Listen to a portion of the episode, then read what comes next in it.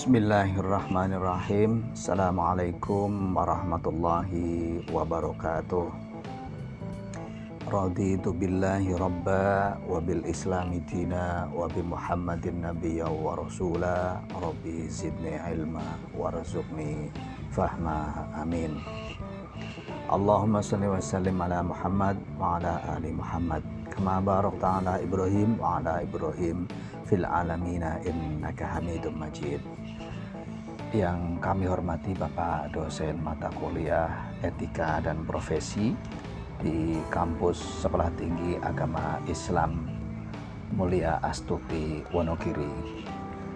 Baik pada materi keempat ini kami telah mendengarkan penjabaran yang telah Bapak sampaikan yaitu dengan tema hati nurani dalam perspektif Islam dan korelasinya dengan etika manusia. Setelah saya mendengarkan, izinkan kami memberikan respon berkaitan dengan topik tersebut. Yang pertama, saya akan menjabarkan pengertian hati nurani menurut bahasa begitu kira-kira ya. Hati nurani adalah rangkaian kata yang terdiri dari tiga suku kata, yaitu hati, nur, dan aini.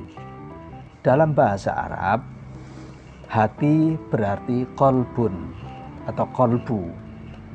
Kolbu artinya hati, bukan kalbu, karena kalbu itu mempunyai arti anjing. Dan kata terakhir adalah nur, artinya cahaya, serta aini artinya mata atau dapat melihat. Baik, saya lanjutkan. Oleh karena itu, hati nurani mempunyai kemampuan untuk melihat apa yang baik, untuk melihat apa yang buruk. Hati nurani itu mampu membedakan apa yang salah, apa yang benar. Hati nurani itu bisa membedakan mana-mana yang adil, dan mana-mana yang tidak adil atau dolim.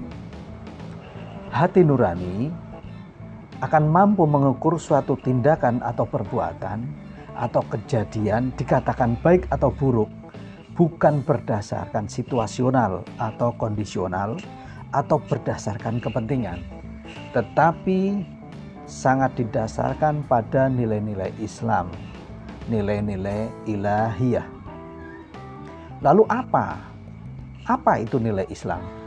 Apa? Apa itu nilai ilahiyah? Nilai Islam, nilai ilahiyah adalah sebuah tindakan, perbuatan atau kejadian itu dianggap baik, dianggap benar, dianggap adil, dapat diukur dari nilai-nilai kemanfaatan. Dan cenderung lebih banyak manfaatnya daripada kerusakan atau kemudorotan. Nah, Islam sangat menjunjung tinggi asas manfaat. Itulah nilai-nilai ilahiyah. Kebaikan, kebenaran, dan keadilan telah diajarkan di dalam Al-Quran yang telah diwahyukan kepada Nabi Muhammad SAW sebagai nabi yang bertugas untuk menyampaikan Islam kepada seluruh alam bukan saja kepada manusia sebagai pemeluk agama Islam, tetapi juga kepada umat-umat lain, juga kepada alam dan lingkungan. Rahmatan lil alamin. Oleh karena itu, baik buruknya seseorang sebenarnya sangat tergantung kepada hatinya.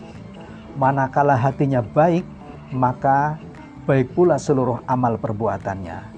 Manakala hatinya buruk, maka buruk pula rupa perbuatannya.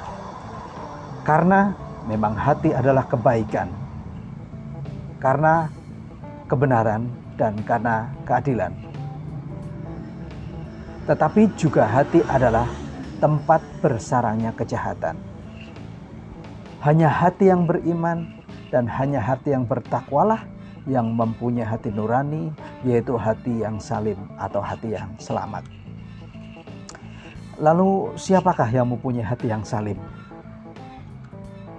Jelas dan tegas bahwa satu-satunya umat manusia yang mempunyai hati yang salim hati yang selamat, hati yang sempurna adalah Nabi Muhammad Sallallahu Alaihi Wasallam. Karena hati beliau telah dibersihkan dan disucikan dari noda-noda hitam oleh malaikat utusan Allah. Sedangkan manusia yang lain, umat-umat Nabi Muhammad, tidak ada yang bersih sempurna. Tetapi manusia sebagai umat Nabi Muhammad bisa belajar dan berupaya terus-menerus untuk membersihkan dan menjaga hatinya dari noda-noda dan dosa. Merekalah para salafus solih, merekalah orang-orang yang selalu menjaga zikir dan mendekatkan diri kepada Allah merekalah orang-orang yang mendapatkan petunjuk dan taufik. Nah, apa saja sesungguhnya yang bisa mempengaruhi rusaknya hati seseorang? Baik. Menurut hemat saya, rusaknya hati sangat-sangat tergantung kepada baik buruknya hati seseorang. Sehat dan sakitnya hati sangat dipengaruhi oleh latar belakang pendidikan, ideologi, dan agama. Manakala kita belajar dan beragama kepada selain Islam, maka peluang memiliki hati yang rusak, hati yang sakit, maka akan semakin terbuka. Pengaruh yang kedua adalah hati sangat dipengaruhi oleh latar belakang pergaulan sosial. Hati manusia sangat dipengaruhi oleh latar belakang pergaulan sosial, pergaulan politik, budaya, dan sistem pemerintahan. Dalam hal ini, sudah bisa dibuktikan, sudah terbukti sejak sistem demokrasi ini lahir ada di dunia sampai saat ini terbukti gagal melahirkan pemimpin-pemimpin, melahirkan penguasa-penguasa yang mempunyai hati nurani, pemimpin yang memiliki kalbun salim, pemimpin yang adil, yang membela hukum dan membela kebenaran. Yang terbukti adalah sistem demokrasi, ajaran-ajaran demokrasi melahirkan pemimpin-pemimpin yang transaksional, pemimpin-pemimpin yang zolim, pemimpin-pemimpin yang rakus dan haus tahta, harta, dan wanita, pemimpin-pemimpin yang culas dan menindas rakyat. Nah, di situlah saya berpendapat bahwa hati nurani sangat memiliki hubungan yang erat dengan etika manusia. Manakala hati nunari manusia rusak, maka rusak pula tingkah lakunya. Demikian respon atau tanggapan saya terkait dengan mata kuliah edisi keempat berkaitan dengan topik hati nurani dalam perspektif Islam dan korelasinya dengan etika manusia. Sekian, bila taufik wal hidayah. Assalamualaikum warahmatullahi wabarakatuh.